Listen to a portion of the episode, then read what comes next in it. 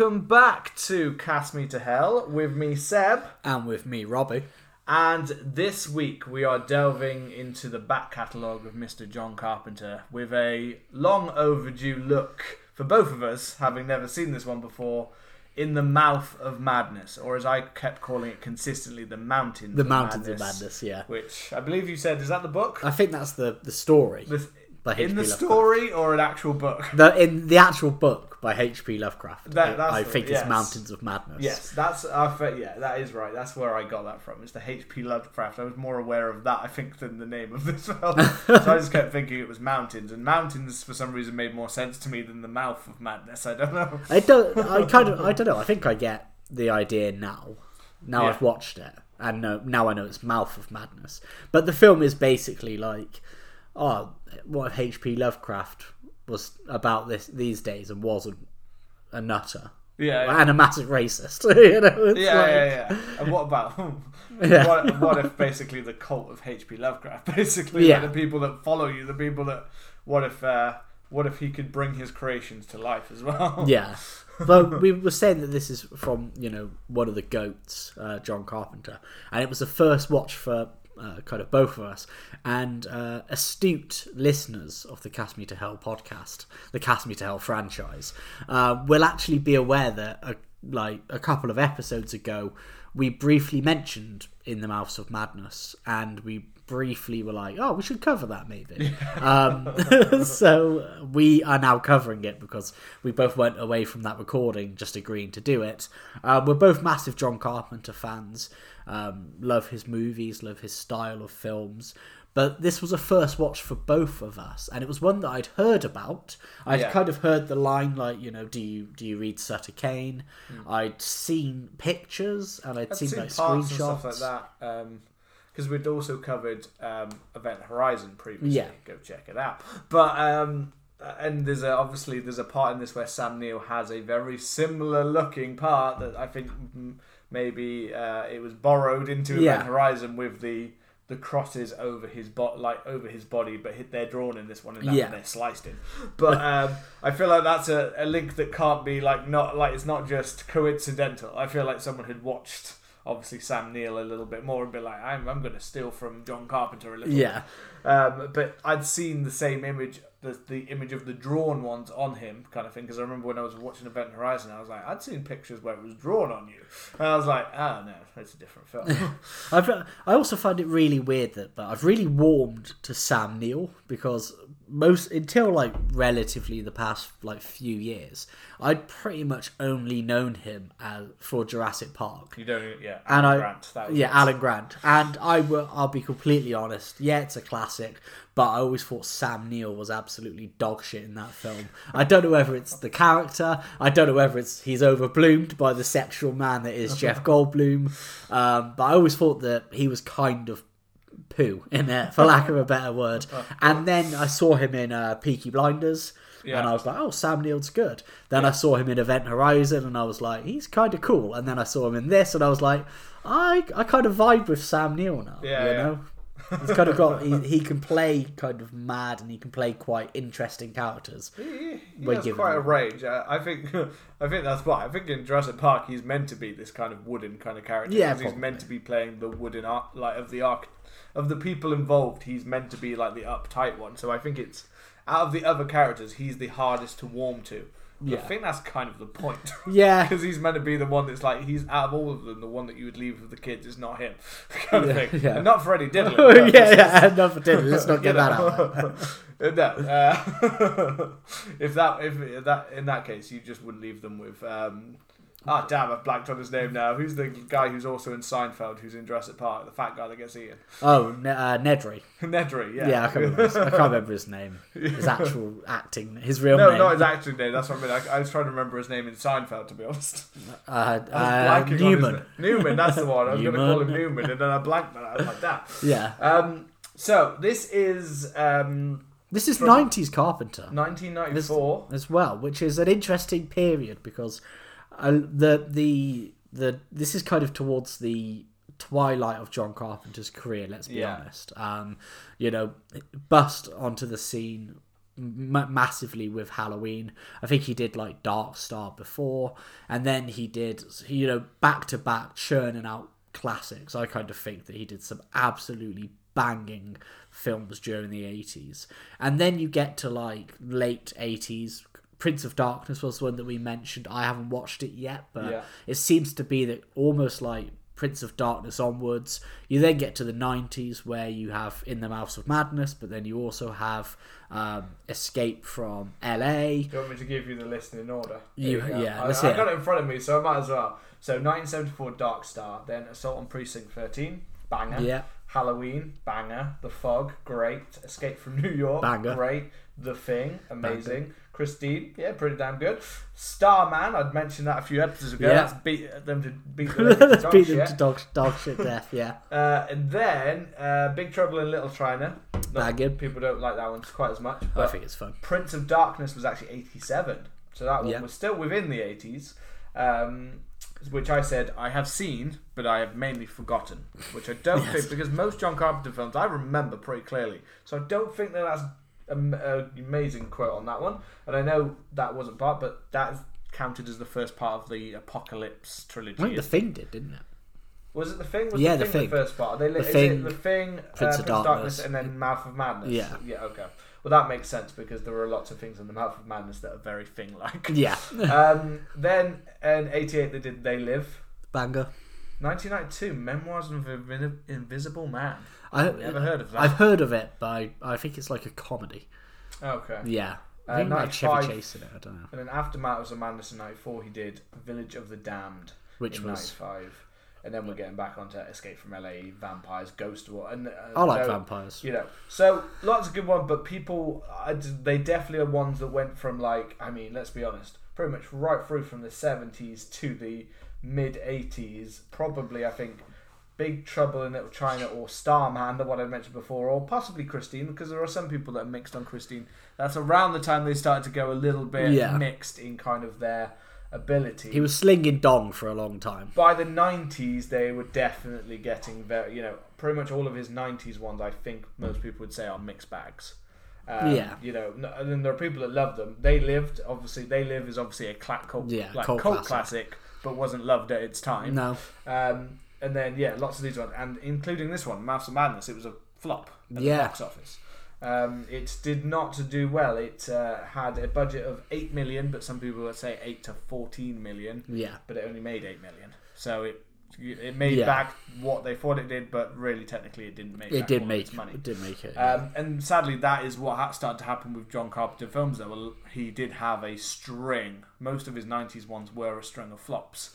it's You a know, shame. man. Village of the Damned, Ghosts of Mars. I think they were all Yeah. they were all flops, sadly. Um, and they all kind of have, yeah, as I said, they weren't quite as full. You know, there was a with those early eight seventies and eighties ones. There was something that felt like a real eye for what he was doing. A real, like I don't know. It, it really he was really specific in certain parts. There was just moments where he'd let them breathe and take their time. and things Yeah. like that. Some of the later ones feel much more like they're rushed, like he's just kind of putting them out there, kind of thing Maybe. and they're still good films. I, I still think most there's not actually many bad films on that list, the ones I've seen, but I definitely always felt that some of the later ones definitely feel a little bit more like they're engaging, fun, but they're not quite of those early '80s ones or those 70s Yeah. like, that, that those '80 ones or Halloween or the Thing or uh, the big hitters kind of thing. Yeah. They're not quite.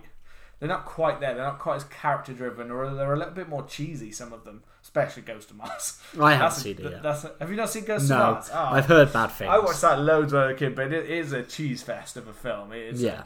you know, it is a proper two like two. Is that, I think that one was two thousand, but it's a proper two thousand kind of film. Really? It's like on a spacecraft, kind of almost Jason X, kind Yeah. of like a little bit like that. Not as bad, no, not like in some ways as bad as that, but you know, it's got like Ice Cube and stuff like that. Yeah, I know Ice Cube's Yeah, um, but yeah, it, it's an odd one. That one. It's got an odd like taste to it.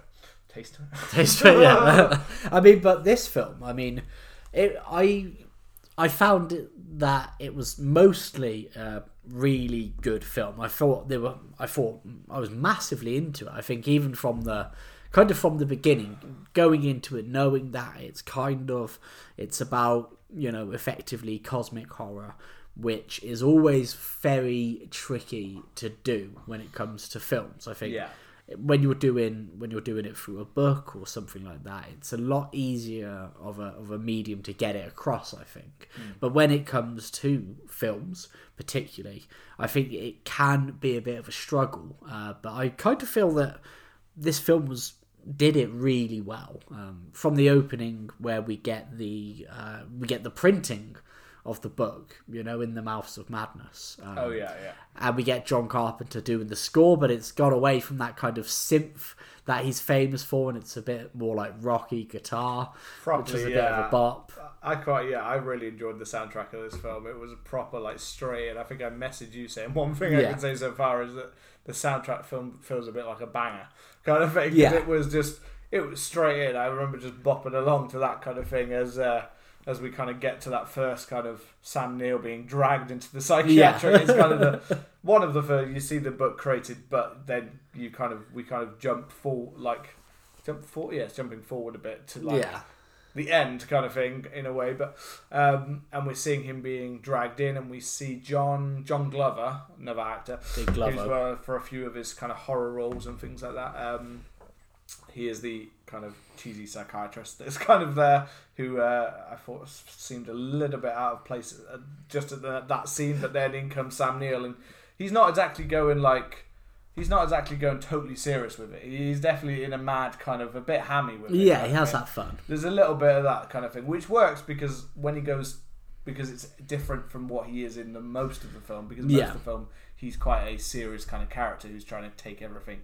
Not that he doesn't have like his little fun moments. Yeah, like that he- with- he's a bit cheeky He likes to he likes to play his little pranks occasionally and things like that uh, because he's a bit full of himself as a character. He's not the most likable of characters. Definitely early on, I don't. No, I think, but I think this is very something that kind of flows through a lot of John Carpenter characters. Is they are a lot of the times they're really cool, but they're not that great of people, or they're No. not particularly the nicest people. Like if you think about like Snake Plissken's, like he's he's cool as fuck, but he's he's kind of like he's a bit of a bell end.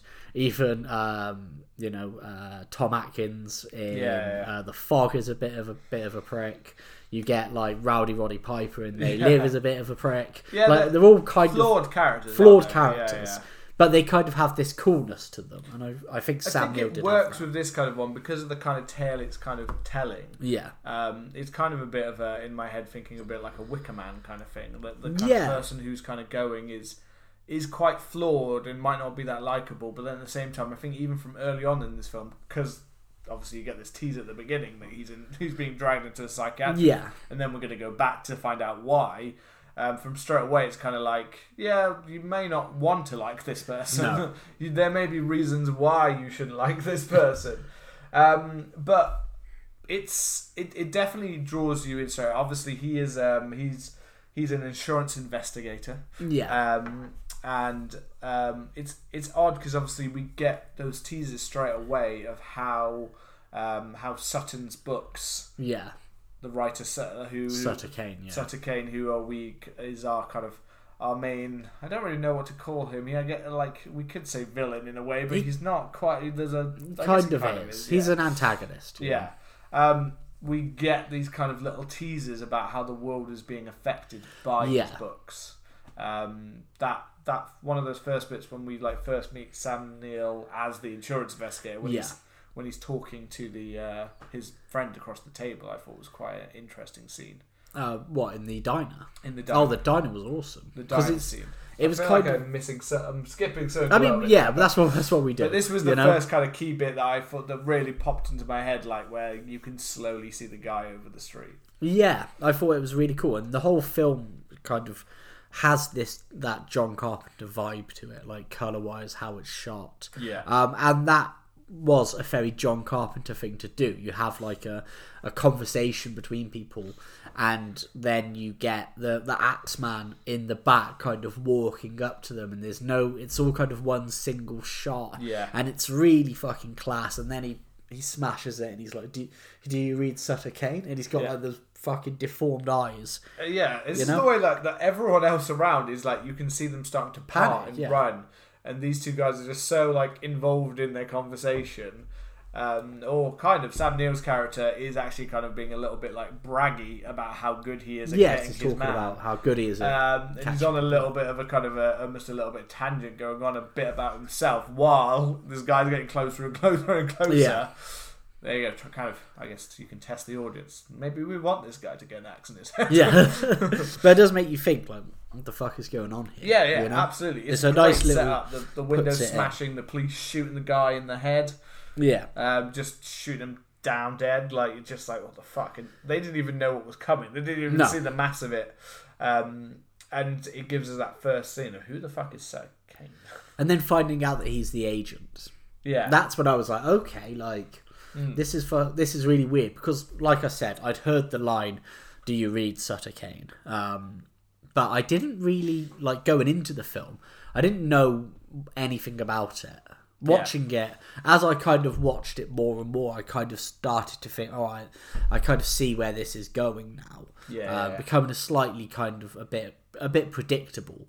Uh, but the opening when they're kind of establishing Sutter Cane and a lot of these conversations they have until about you know two thirds of the way through when we actually meet him are basically like talking about the effect that he has on people like oh Yeah. his book you know his books have caused people to go to be fucking terrified and his books have caused people to do like weird shit and then you kind of when we meet yeah. Linda. Linda that's So it. we got sorry, Sam Neill's is John Trent and Linda Styles um, is the the main. I don't know the main lady for him to bounce off. of. yeah Um, and there's quite a lot of that because quite a lot of those early scenes are basically like him kind of being a bit like, why should I be doing this? Why? It's why the classic go after them? ske- Why well- would I go after to try and find him? well i think or she's kind of you don't realize how popular his is, do you? You don't Yeah. realize how, and even she's giving an idea of like it's insanity out of like all of the books we publish. This one is like a hundred times more successful. Like it leads to people being well the, like so like feverishly drawn in by this man. Like what is going on? Like well, they keep referencing Stephen King. Yeah, you know, yeah. they're like he blows Stephen King out of the water, and I think the interesting dynamic is that you you ha- Linda Styles is like such a believer that he's gone missing, and almost in like the power of his work. You know, they keep saying like there's riots because people can't get hold of the book yet. Um, there's already like they're already making the movie, but we don't even have the finished book yeah. and it's it's kind of like the more that she talks about how elusive he is you know he's like he's disappeared he said half the book and then then then vanished and he's like well they're fucking they're doing this as an insurance claim. He's probably not even writing the book. Yeah. I'm, I'm gonna find him to prove them wrong. He's so kind of it's similar to the, the main character in the wicker man Yeah, you know he's kind of like so headstrong in his convictions hmm. and so having to be right and this is how you do it and believing in himself so much that that's ultimately what kind of dooms him is Yeah, the yeah. fact that he's like well i'm going to go find this guy Yeah. and prove it's a prove it's a hoax prove everything wrong you know his Yeah. books aren't that good Yeah, he's, he because he has this consistent belief of basically not believe that you just generally shouldn't believe people in Yeah. like in general, like that people will, are liars. People will lie and distrustful, and they will keep things from you. And I'll, Yeah. I'll find out what it is that he's keeping from them. It's always interesting because I think, there's, but there's also that little bit of the way he talks about them. He's talking about them like they're that, but then he also is kind of judgmental about the fact that basically the only reason they're there is because it's not he's not there to finish the book to make them more money. They don't really care about so much about the man Yeah. as they do about the, The money. How much money is that like this guy going to make you kind of thing? That's what you care about, isn't it? And that's why I'm here. But then at the same time, he's also there like, yeah, I'm going to fucking find him. and I'm going to make you that money. Yeah. I'm going to get you that money back, or we're going to get that money back. I love Um, when he I love when he buys the books and he starts reading it. And it's almost like as he starts to read the books, and I think like Sutter Cane has done six books or something. The main Yeah. one that keeps they keep referring to is um, Hobbes, the, the horror in Hobbes or something like that. Um, but one scene that I thought was was really fucking class is when he starts to have this kind of weird dream and we get the first kind of bending in reality almost when he's like walking he's walking through shithole new york as well you know it's the 90s like it's still a shithole Yeah. Unt- until like seinfeld was in its prime i think that's how that's how new york was maybe um, it's just like heroin needles everywhere shithole police beating beating homeless men off in Yeah, no, that, you know. that's just what it is. I, I, I'm pretty sure. To be fair, I don't think it's necessarily. I think in horror it's still a shithole. New York Maybe. is like the pit of hell. it looks alright in scream you know it kind of looked alright it- yeah, it's alright, I guess. But there's still people getting murdered in alleys. And Yeah, it's but, pretty uh, normal. yeah, maybe.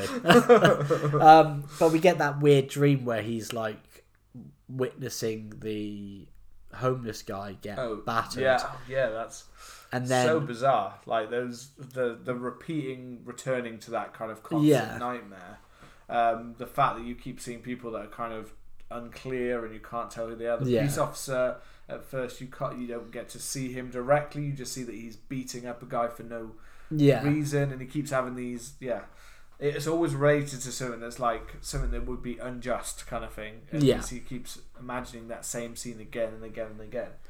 Um, it's yeah, it's quite effective. I thought in that scene, especially as it goes on, and that scene gets more like the more you find out about it, the more it starts to get weirder yeah, with revealing more about like what the cop looks like and bits like that, revealing his face being Yeah. mangled and you know yeah. His face is fucked up, and then you get like the weird, like villagers coming down the Yeah, as it adds, alley as yeah, well. which is links at the same time that that kind of is happening in the town when Yeah. when they arrive in the town.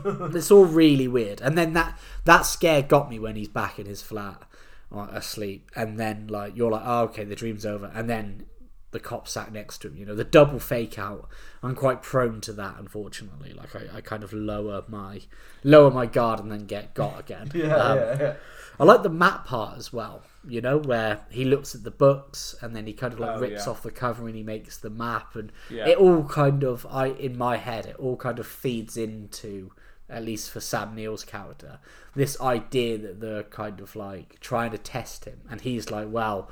I fucking cracked that he's put the Yeah, map yeah. of New England, you know, and I'm going to find him in this town. And, Oh yeah, the New, uh, New Hampshire is the location because that's what Hobbs End, which Yeah. is a fictional setting in the thing. But he's like, I think that this is where he manages to solve his little puzzle because yeah, he is the genius that is Sam Neill. he is. Not the not the character, just Sam. Just Sam Neill said, I, I know what's going on here. So um, yeah, I get that bit's bizarre, and obviously those keep building as they go because Linda then um, Linda ends up joining him on the Yeah. journey, which because it's a John Carpenter film, and maybe it's just because I'm used to ones with Tom Atkins. I just He's just got a waiting for when's the fuck coming. Yeah, when they No, pipe when they pipe it because it's always a t- John Carpenter still likes to add in a little bit of pipe. A little bit of pipe. You No, got not in everyone, but like quite often when it's the like the style of this kind of one felt like when's the pipe? Yeah, when's this piping coming? You know, I'm, I'm prepared for piping. But Linda, um, continuing with the bizarre, like um, bizarre kind of phenomena that they kind of mentioned that you mentioned a second ago when they're driving through the night. Yeah, So obviously, it's like she starts to. Um, I, Well, she sees a little. She's driving through the night because she oh, swaps the, over, the person on the bike. That's what I was and yeah, then you see like this little this little boy on the bike, uh, and then they drive Turn. past him. Yeah, yeah. They drive. They overtake the little boy, and then as they keep driving, an old man on the bike drives Yeah, yeah. past them, and it's really weird. It is because it's a really weird. The makeup as well. The makeup looked to me like um, it looked like Grandpa out of Texas Chainsaw Massacre. That's what I was with kind a of white thinking. wig on. Yeah, yeah. it looked a bit like that. Like the, it looked like it was like well, that's obviously not actual. Like Yeah. it's not some actual face. That's a that's like a mask that's covered over. But I was like at the same time, I was like that just yeah, it looks like you've just hit Grandpa out of Texas Chainsaw. Yeah. Just just stuck on a driving down on the way past. Past the uh, house, they just drive past the house, and like, Yeah. you just see Leatherface in the back. Yeah. Yeah, that, Damn, Grandpa. that bit was awesome, man.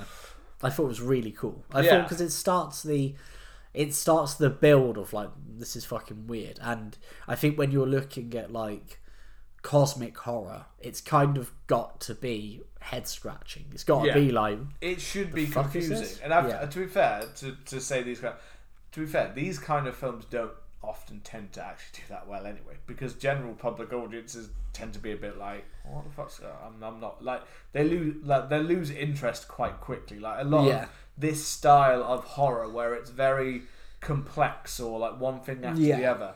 It is they're the kind of ones that do end up being divisive films because people either like this kind of thing and they can get into it, or they're just like, "What the fuck is that?" and that's the thing. It is. It's very much like, fuck And- is this? And if you also think about it from that context of this being like a continuing of like a, you know, it's not an actual trilogy, but they're lightly linked kind of trilogy kind Yeah. of thing. But you know, if if people had heard like, oh yeah, this is related to things like the thing or things like that, then they're gonna be that, that's also gonna drive people to be a bit more like, uh, this is not what I want Yeah. to see. Yeah. I want to see like the dog appears. Yeah, where's the dog? Tearing the world apart, kind of. I mean, we we do see uh, we do see a dog scene, which is really funny. Yeah, we do. Um, but like when we, I, I love the old the old man on the bike scene, and then they suddenly cut to day, Yeah. and they've just arrived. They drive over that like Don't classic. forget Sam Neill being a naughty boy by uh, by waking her up in a.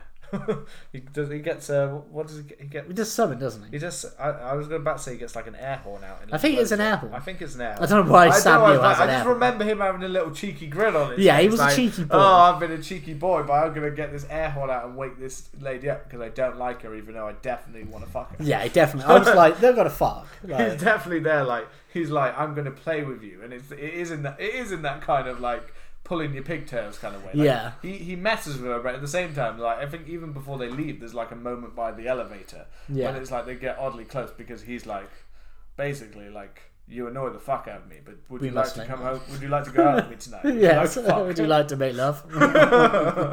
I hate you. And she's just like, God no. And then it's like, yeah, well, we're in a John Carpenter like movie. you're in my car now, so Yeah. you're gonna fuck at some point. Yeah, it's the implication, you know. I actually can't remember if they do. I can't. I don't think they do. I don't think they do. Uh, so if you were expecting that build, Yeah. it's not coming. I like when they get to to Hobbs, you know, and it's kind of it's just empty. And Linda Styles is like, "Oh, this is oh, I can't believe where we are." It's like you know, this is the town from the book, and she kind of starts to see like, well, this is where Like this fangirl, isn't she? Yeah, and then he's like, "Nah, you fucking, Yeah. you you you're pulling my It leg." is basically completely deserted because I've, I I thought it was really effective because obviously they drive all the way like through the town. Um, I might be wrong. You might see one or two people, but I don't think it's until after they actually see that they start to go back into the town that they start to see people Yeah, no. pop up. It's as if everyone was avoiding, but I guess that could be because we get later where we get a kind of people that are coming up in like a big Big like big, mob. big mob of people that are coming. So I guess they were all gathering together somewhere to pour out the I don't know the church hall or something. So it's so Um, weird. But what's really effective is yeah when they first get up to that and they arrive and they see the the, the manor of Yeah. Sutter Cane and they you know get out the car and they start to go towards up the steps and they're like as if like no nothing's quite right here. And Yeah. Then we get the mob that start to arrive around them. Um, I don't think that's yet. is that not No, yet? no, that's Do later. they go into the. they go into the happened pretty quick with the mob. No, they go into the air. They I was about to say they go into the Airbnb. they go to their Airbnb. They go to the like the the motel, and Linda Styles is like, oh wow, this is like this is exactly how it was in the you know in the uh, in the book, the Hobbs horror or the horror at Hobbs, and then she's like, this is old Miss Baxter. She kills her husband, and Oh, he's yeah. like, nah, not that old bit. You know, it's just, it's just like an old woman. You know, like a sweet old woman. He go, they go upstairs, and she's like, Oh, you know, I I, remember re- this happening Yeah, after. I thought they'd visited Sutter Cane's building.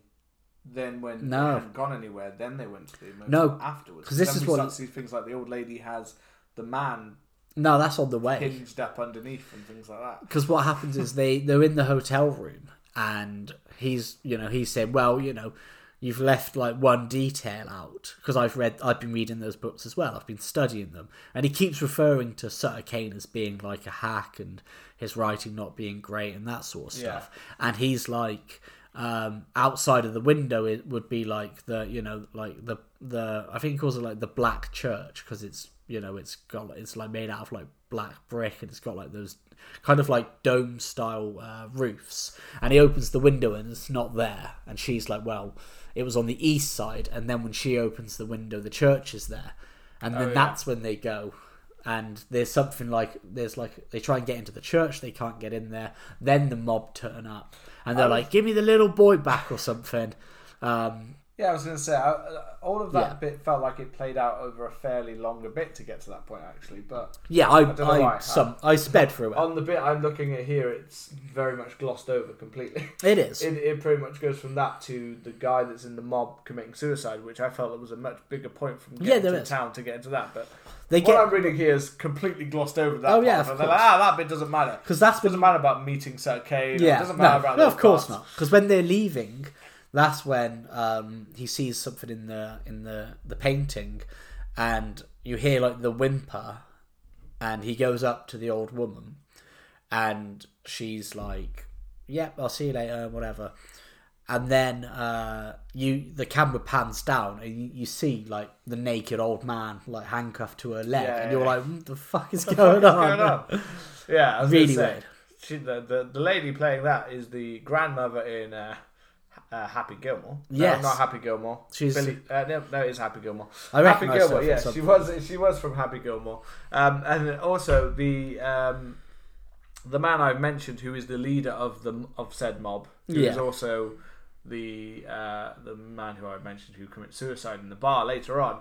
Uh, I, I noticed him straight away because he has such a weird looking face. He's Yeah. an odd looking man. Um, because he is the uh, he is from Ghostbusters 2, you know the the villain who is in the painting. I've never seen Ghostbusters. 2. You've never seen Nah. Ghostbusters 2. I've seen the villain in the painting, but I didn't realise that was. That, that, That it's was it's the man It's the same. It's the same man. I was just there. I, was, I couldn't stop staring. I was like, "Why do you look so weird and so familiar at the same time? Have you haunted me in my dreams?" Yeah. It's like, "Oh no, you, you are from Ghostbusters too." So many recognizable faces in small roles, and his isn't oddly like he pops up for that. But yes, he does then kind of warn tr- like Trent or Sam Neill. I've just been referring to the whole time. Yeah, which He, he, Sam he, war- he warns him to basically get Fuck out off. of this town yeah. get out of this town. You are you are going to be doomed if you stay here. And then just like blows his head off with a shotgun. well, we get the really weird dog scene as well, don't we? You know, What's the where so they turn up, the mob turn up at the church, oh and yeah, yeah. Styles and Sam Neill are like, "We need to, we need to fucking skedaddle." So Yeah, they leave, Get out of here. and then they they confront Sutter Cane, and like the doors to the church kind of like suddenly open. And he basically he's got like a five kill streak, so he calls in the dogs, you oh, know, Oh, yeah, yeah, and then just like a bunch of like Doberman start attacking everyone, and it's in like slow motion, and it's fucking weird. Yeah, yeah, it's just really weird. and he's just feels so out of place. It does, yeah, because it, it also kind of feels like I don't know because you know that obviously there's something wrong with like you know Sutter Cane. you know there's something more to him kind of Yeah, thing. But it's not exactly like straight away laid all out there kind of thing. But that kind of straight away makes him completely like, yeah, so I, it's fine. I like obviously the whole town is against him, so you know that he's a bad guy. But it's like, yeah, I can just, I can just lay my dogs on you. I can have my dogs tear you to pieces if I want them yeah. to. But the weird thing is they've all got shotguns, but nobody takes a shot at the dogs. And Yeah, there's, yeah, yeah. I think there's in there, there's an equal amount of man versus dog. It- yeah. So I'd have at least taken two shots. You know. I mean, even if I'm not taking a shot at the dog, I'd be taking a shot at the one who just unleashed them upon me. maybe. A shot at Sutter Cane. Maybe yeah, one shot at him, dead eye, one shot at him, and then one shot at the dog. You know, but instead they just kill themselves. Yeah. they don't. But I'm not like that. That's the kind of act that they basically go on to basically just kill themselves. So they might as well have just gone, ah, fuck. Yeah. Let's just turn them on ourselves, lads. Let's kill each other.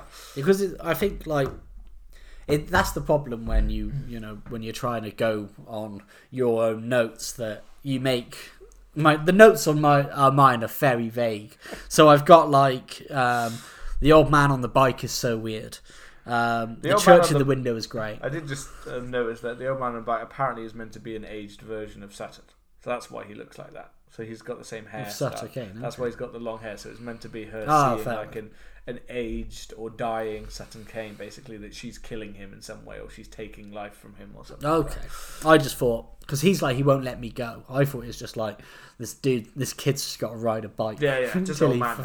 Because that's the- like the that. Just mowing down an old man, which I guess is a bad enough thing to do. Yeah. Well, do you remember we we spoke about this on um, a, a previous episode? I think it might have been during the Exorcist Believer.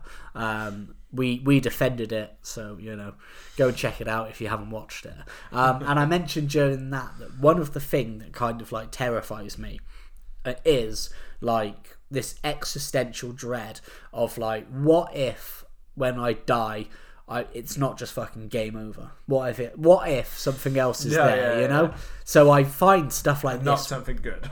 yeah, not something good. What if they're like, you know what, Rob? You were a bit of a prick. Like you Yeah. now have to Your be. Your testicles are now going in this vice for a yeah, your testicles are going in the vice. You have to put hot, you know, lead down your urethra. Because, yeah. Why? Because I said so. You know, or you have to just fall forever. We've got this nice hot pipe, and you know Got where this nice going. hot pipe. Yeah, you know it's good. We're Richard the Third in you. Yeah, you know? exactly. Richard the Third. That's who I was thinking of then. I was like. I can't remember which one it was in my head. Rip King. Yes. Um, so this right I, up the bum. this idea of there being like something greater is terrifying to me. So like parts of this film would did really freak me out. You know, like this whole idea of just like eternal damnation.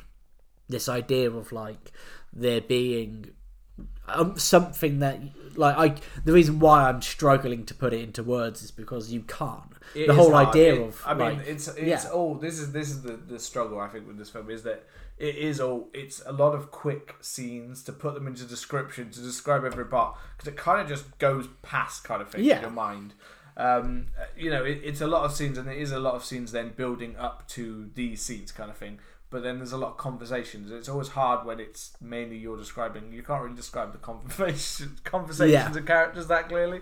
So the film is a lot of either like kind of slower moments of discussing what's happening, or Yeah. moments of madness, basically moments where your Yeah. brain is seeing these images in these things happening, and um, I, I think uh, that's part of what is like blocking in my head. That I remember like the visual parts, but I'm struggling with actually what led them put kept them together. Well, you you mentioned before we recorded and that's kind of one of the problems you had with the film. Well, I don't know whether it- "problems" the right word, not it- to put words in your mouth. No, no, it, it kind of is. It, it's it's again, it's my and it's what I said with Prince of Darkness. Actually, is that the fact that I remember certain, I remember scenes and I remember certain parts of it. Yeah. But as a cohesive whole, I don't remember being like, oh yeah, I was fully drawn in by that or fully like interested in that. This one, it had definitely had some amazing parts where I was really drawn in by the visuals, but there was a lot of stuff that put it together, and at points I think I was kind of losing interest in, or it felt like it was kind of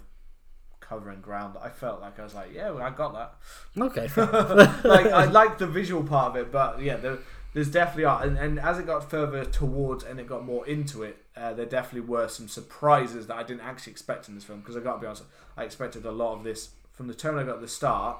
The action stuff was like good at the start, but from the tone I got at the start, it felt like it was going to be a very human existential with those Yeah. extra kind of visions of bad things.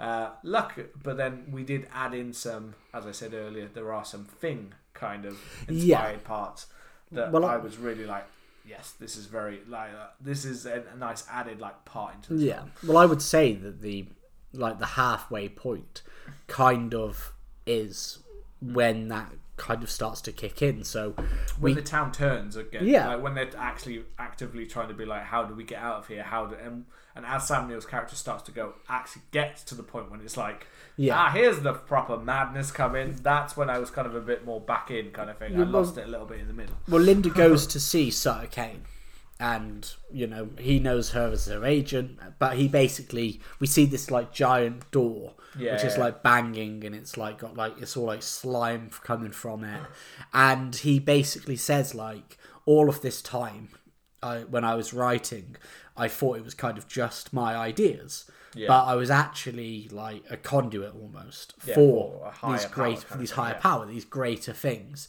and this this book is going to be like the masterpiece. This is what's going to usher them in effectively.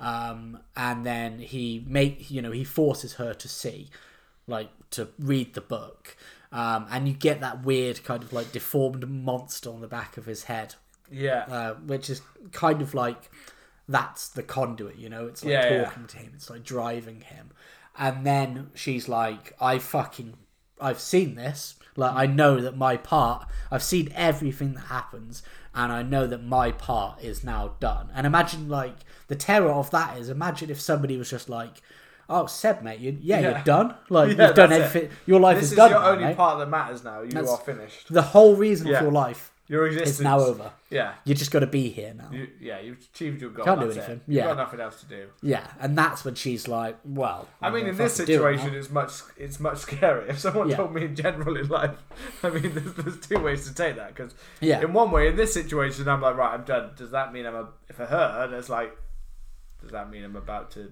be dead? Because Yeah. you're about to kill me because I have no purpose for you anymore, or you're about to sell my dog on you, or send some creature in Send to get me, or, yeah. or send me through that gooey ass door. Yeah. you know what I mean? But um. but in the other side of that, if, if someone right now came down and be like, "You've achieved your goals, you're done," if you're in a comfortable place with that, then you're like, "All right, then. All right, that's it. I'm clocking off. I'm going. I'm just Yeah, going off somewhere. I'm going to live my life. Apparently, I don't have to do anything Yeah, I'm anymore. done, I'm mate. done, mate. Yeah, but that's it. Like that's the point where things start to get weird because from then, uh, Sam Neill tries to come to like find Sutter Cane. Sutter Cane's like, "Yep, you were supposed to come here. Like I wrote you as a character to come here." Um, and then he's like, "Your basically your mission is to now take the take the thing back." yeah, yeah. And that's when I think like the Take the.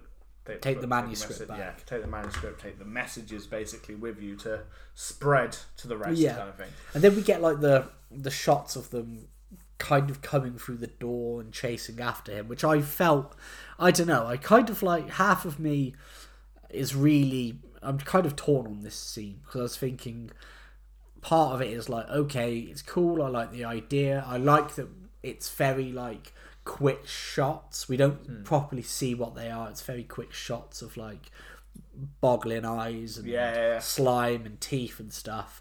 But then we do get some bits where it almost looks a bit like Saturday morning cartoon almost. It's a bit like I'd have seen this on like Power Rangers, you know? Yeah, yeah. Like men in suits. It's you know? it's it is a little bit more. Whereas um, with the design and with the way they look, yeah.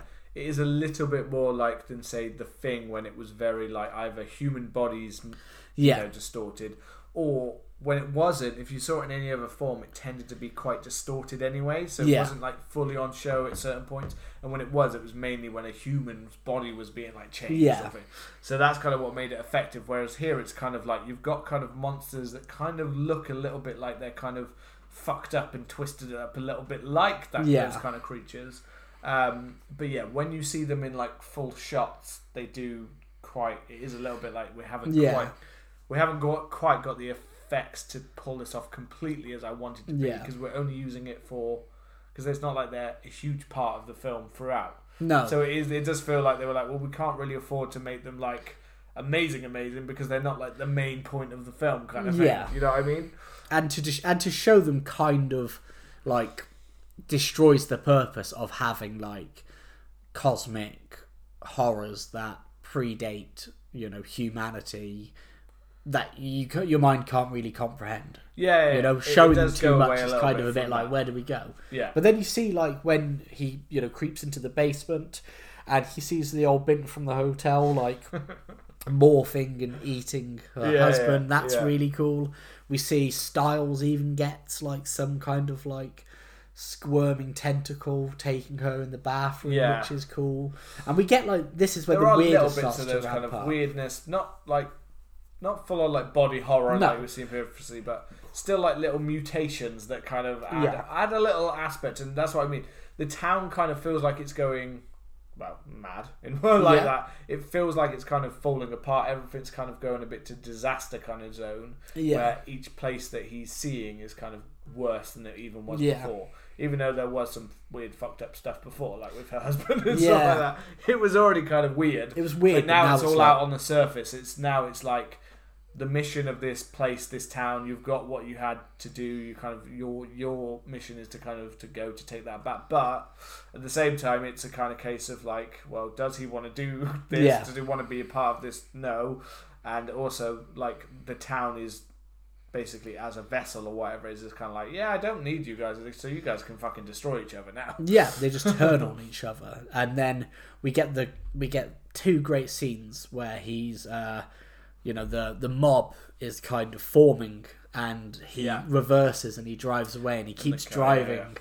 He drives to one point, and then like Styles does that weird kind of like spider walk, which is fucking Yeah, yeah, where her like I, I really liked those kind of bits. Uh, those bits did remind. weird. I d those bits did remind me of that kind of thing style of that Yeah. kind of morphing, twisting body horror kind of in that way. Um, I liked that scene of him like driving because he's like just smashing through it. He's like, I gotta get out of here. But obviously, you've got the you've got the mob coming towards him. But then you had that scene, same bit in his like nightmare, his whatever, like Yeah. his fantasy, whatever they were. Like when he was seeing them, of like when you got the reveal properly of the police officer who now looks himself mutated as he's Yeah. beating the person, and the mob starts to burn in him. So it's like something he's already kind of seen, scene, yeah. you know. And then obviously, yeah, because he drives off, but then he ends up back. He just he? keeps ending up back yeah, he there. keeps coming back and being like, "What the fuck?" And then he keeps seeing the mob coming closer and closer Yeah. as he's getting there, and yeah, th- that that built some proper tension there. I thought some Yeah. proper like, "What the fuck?" Like, how do you get out of this kind of thing? Because this is the kind of thing. I would almost say one thing that I was a little bit. I understand the whole idea of the madness and that he's kind of telling the story back Yeah. and how it became. I do think that, that uh, that scene at the beginning takes away a lot of the tension that comes later on because this very much feels like a mission of someone who is doomed. And I think it's like in The Wicker Man if we started by showing him burning in The Wicker Man. It's like it takes the the tension out of I know I know that he's for the most part anyway going to be fairly you know, he might be bad, that's fine. Yeah. But I, I think they I think the dread could have been better by cutting that first scene out of the film. And as much as the whole dragon coming in, I found it generally like fine, but a, little bit hammy, a little bit cheesy. Yeah. Then throws off the next scene because that's not the way he is, and we're kind of seeing it back.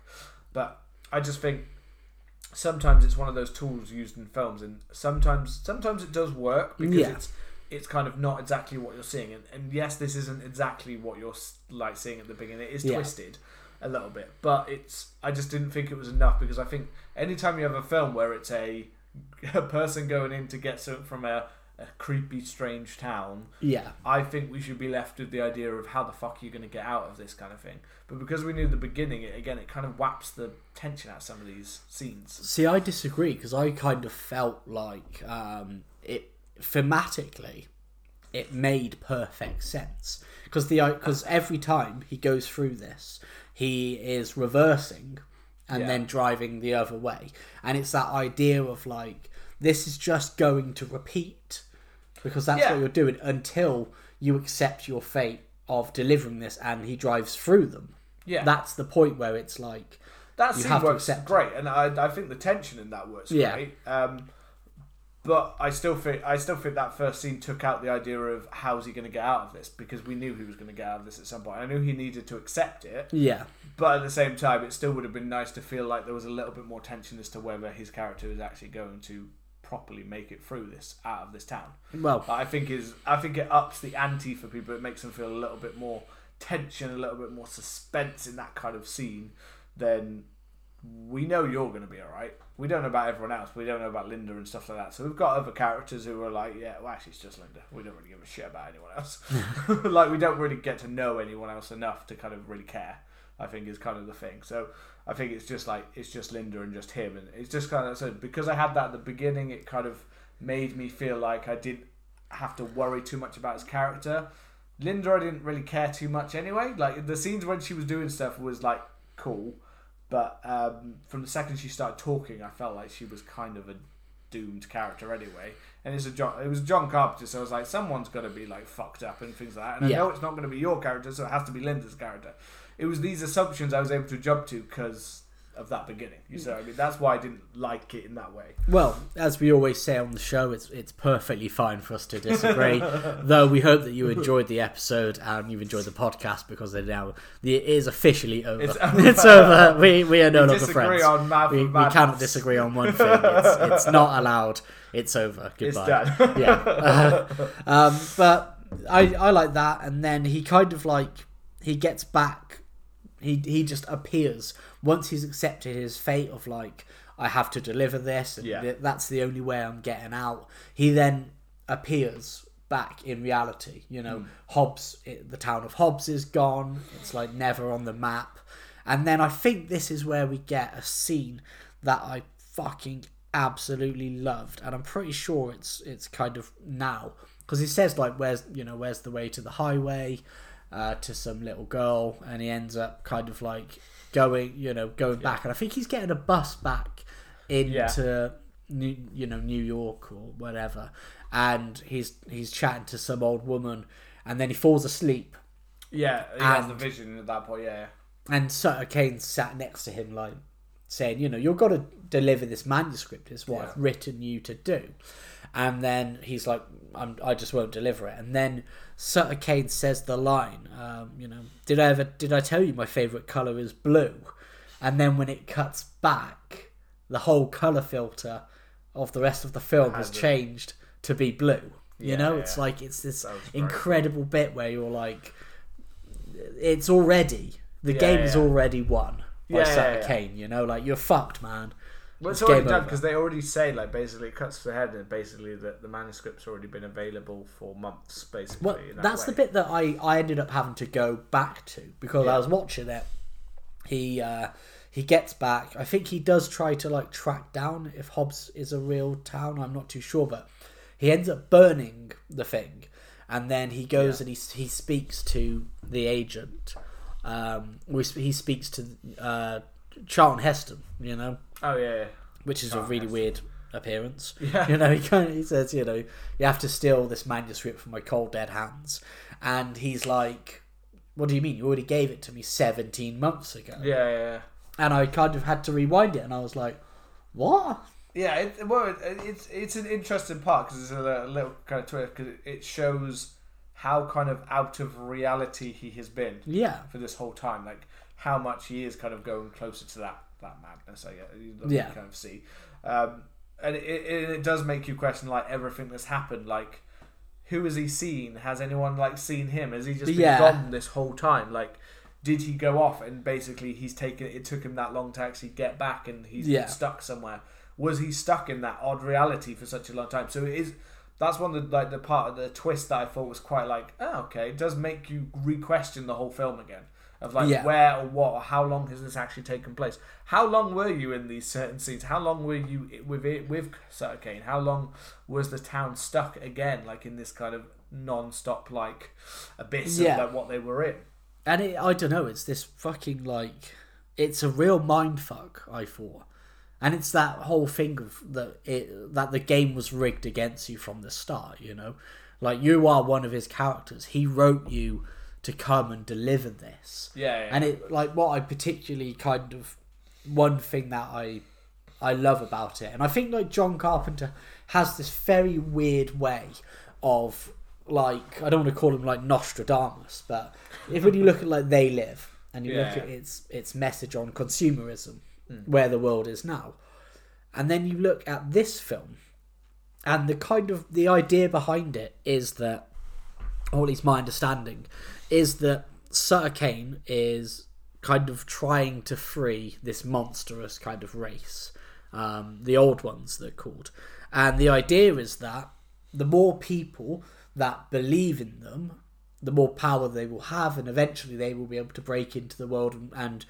doom humanity. Yeah, and it's this idea that it's like a, it's amusing if i may say so on the idea of like belief. You Yeah, know, yeah, if yeah. you think about like it, to an extent if you think about like most of the laws that we have come from some form of belief system, like Yeah, back in the day, Commandments, Ten Commandments, rules, stuff like yeah. that.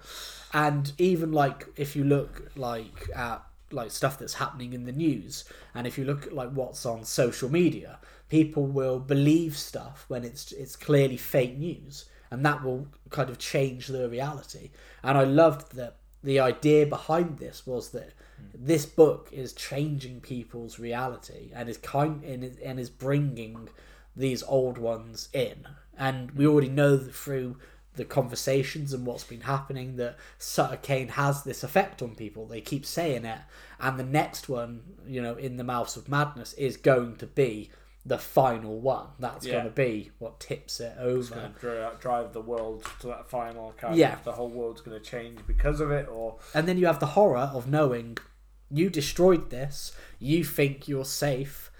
Well, actually, no. No. You're like you already delivered it. Like, yeah yeah yeah it's already happened. You can't undo. You can't undo it now. Yeah. All of your best efforts were just undermined completely without you being aware. it definitely it definitely felt like this is like as you said like John Carpenter with consumerism and they live or you know the way he attacks uh, presents in, in different ways different films tend to have some kind of little message that I think you find with John Carpenter that he's he's not just coming from a, from a this is just the film he's normally trying to put something else into his films Yeah. but the idea of religion with this one is definitely the idea of I, I think the negative effects that religion can have on people's perspectives in life kind of thing. Yeah.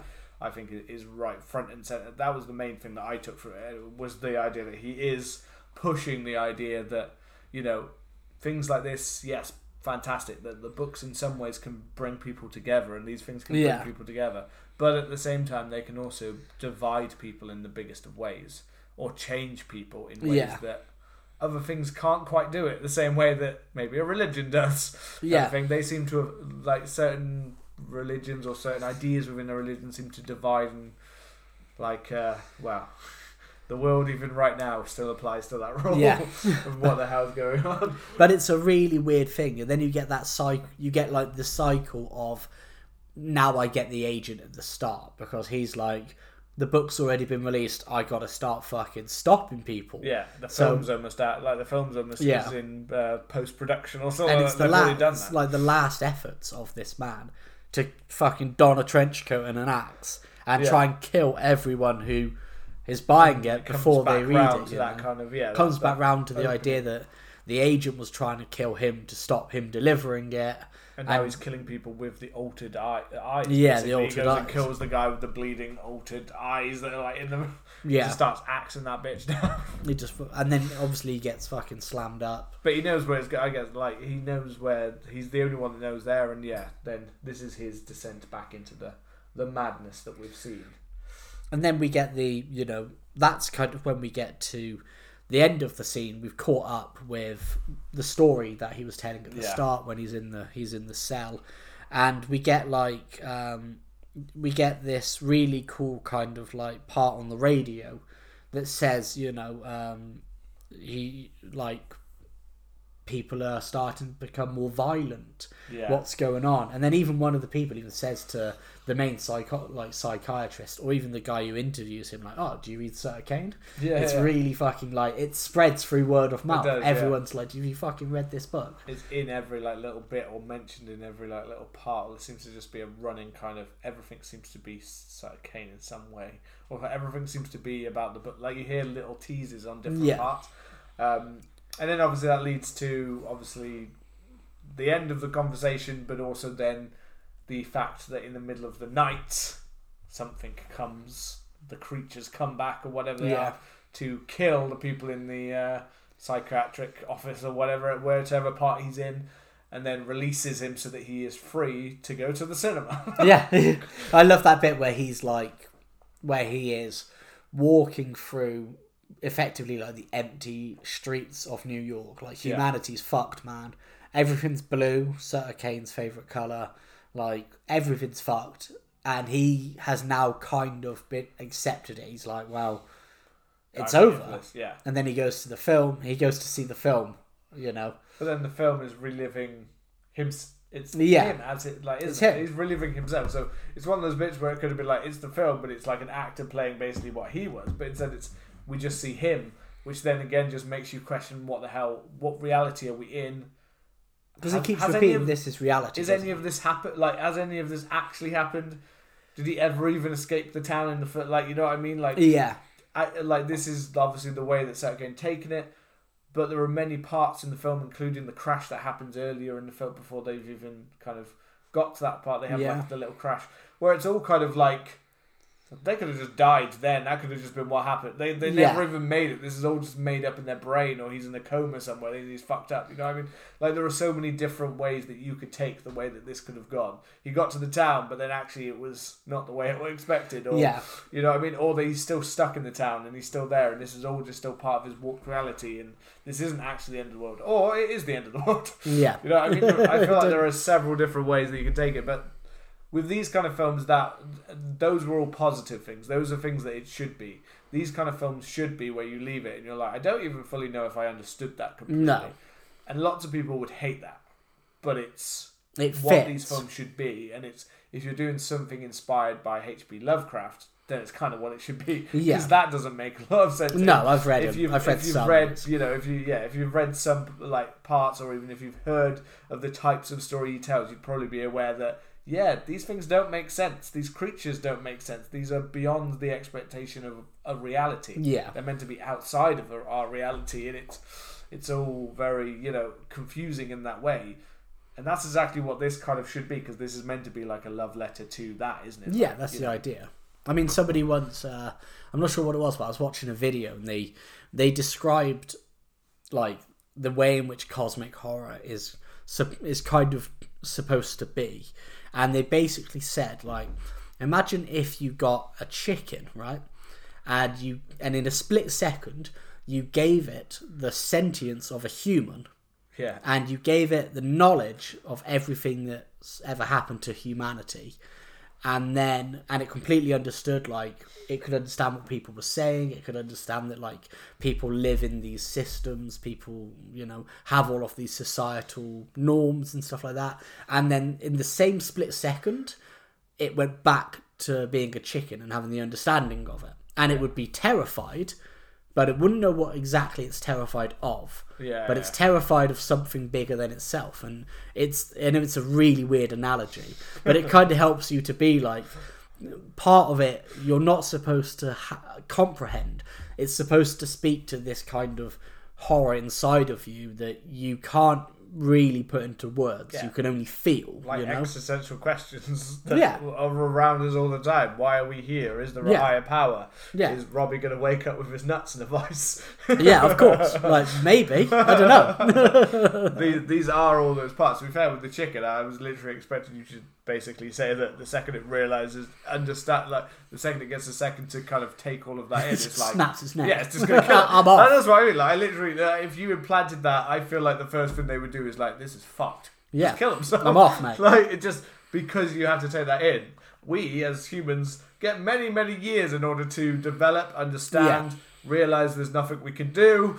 Go into depression, realize we can encase that depression in Yeah. small moments of happiness, and that's being an adult. yeah that's being an adult you know and that, that I feel like that kind of wraps up. i think it does i mean i'm, brings in a nice happy circle. happy circle. I mean, I'm pleased that we did that. We watched it so quickly because we did say literally like a couple of episodes There are- ago. yeah. I want to watch that. There are many You know? films in our background where we say, "Yeah, we'll get around to that." Uh, Probably not. No. this time we did it because I think.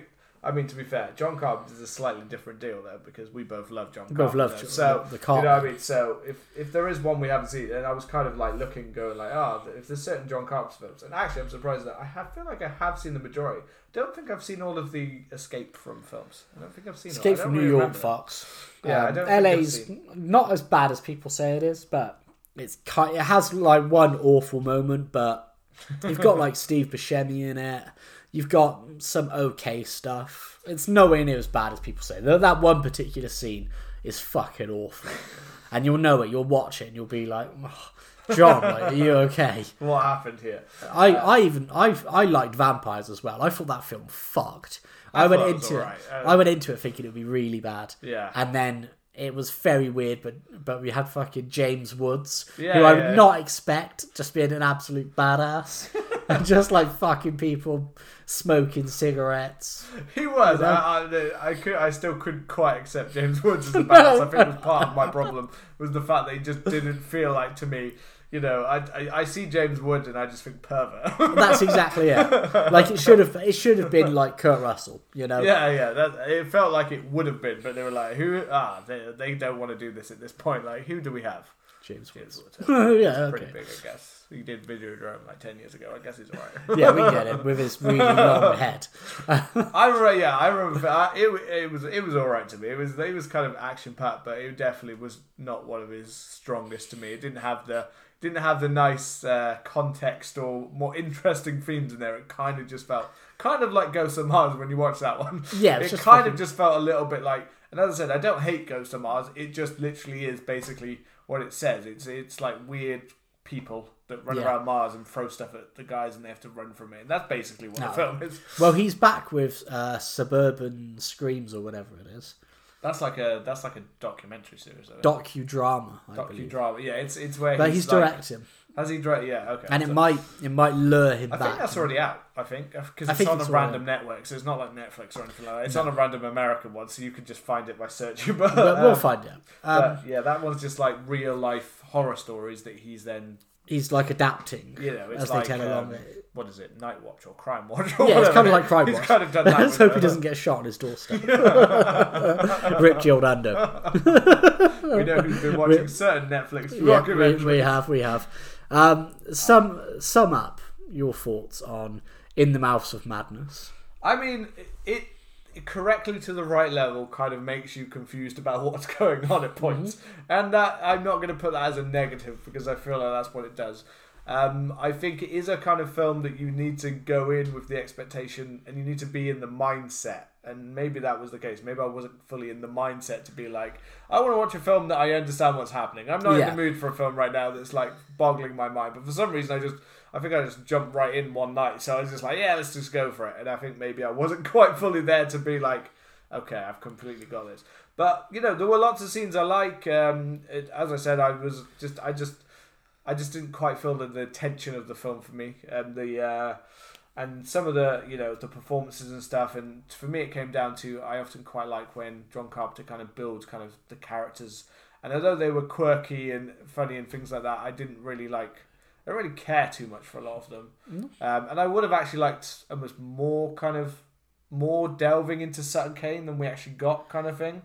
But I get at the same time he is kind of meant to be like this enigma at the same time. So it's Yeah. kind of a you know it, it's it's a balancing act with these kind of films, and I think there's lots of things that you like, and and I understand why these films are always so divisive, and like it, that's why it's kind of a mixed bag for me. I didn't like fully love it.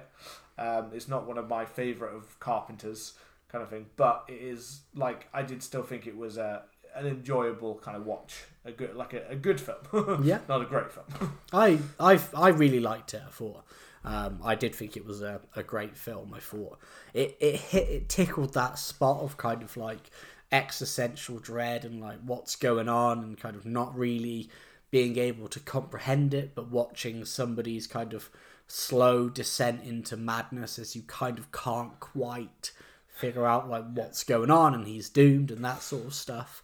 Um, I thought visually it looked it looked mostly good for the most part. Um, I think Carpenter has a very distinct style in terms of like the shots he uses, the like the color palette he uses. Um, I did think that some of the bits did come off as slightly hokey. Um, that was the main word that was kind of running through my head. Predominantly, like when he was kind of like running away from the old ones. Uh, but for the most part, I, th- I think I, I did. I really enjoyed it. Um, I think it would definitely be one that I watch again. But I think uh, re- a repeated viewing will make me kind of think where it is in the in the Carpenter. I definitely echelon, think I you need. know? I would. wa- I would still watch it again. I think I need to watch it again to Yeah. feel like I can fully like decide on it. That's why I'm kind of mixed right now. Because Yeah. like, I don't know if maybe if I watched it again now that I've seen the whole thing play out, maybe I'd pick up on things that actually I'm like, oh, I really like that, or if I'd be like, oh, actually, yeah, that didn't work the way that I thought Yeah. it didn't work. Yeah, well, we uh, we got round to in the mouths of madness finally. Uh, as always, come and let us know your thoughts on the uh, John Carpenter 1994. I won't say classic, but I'll say cult classic. Uh, you can find us on Twitter and Instagram at CMTH Podcast. Uh, remember to hit that subscribe button and please leave us a lovely review. You are, and we've already written it, that you will leave us a lovely review. You can't get past it because it's already it's already there. You've already did it 17 months ago. Um, just remember to do it again. and we will see you next week. Goodbye.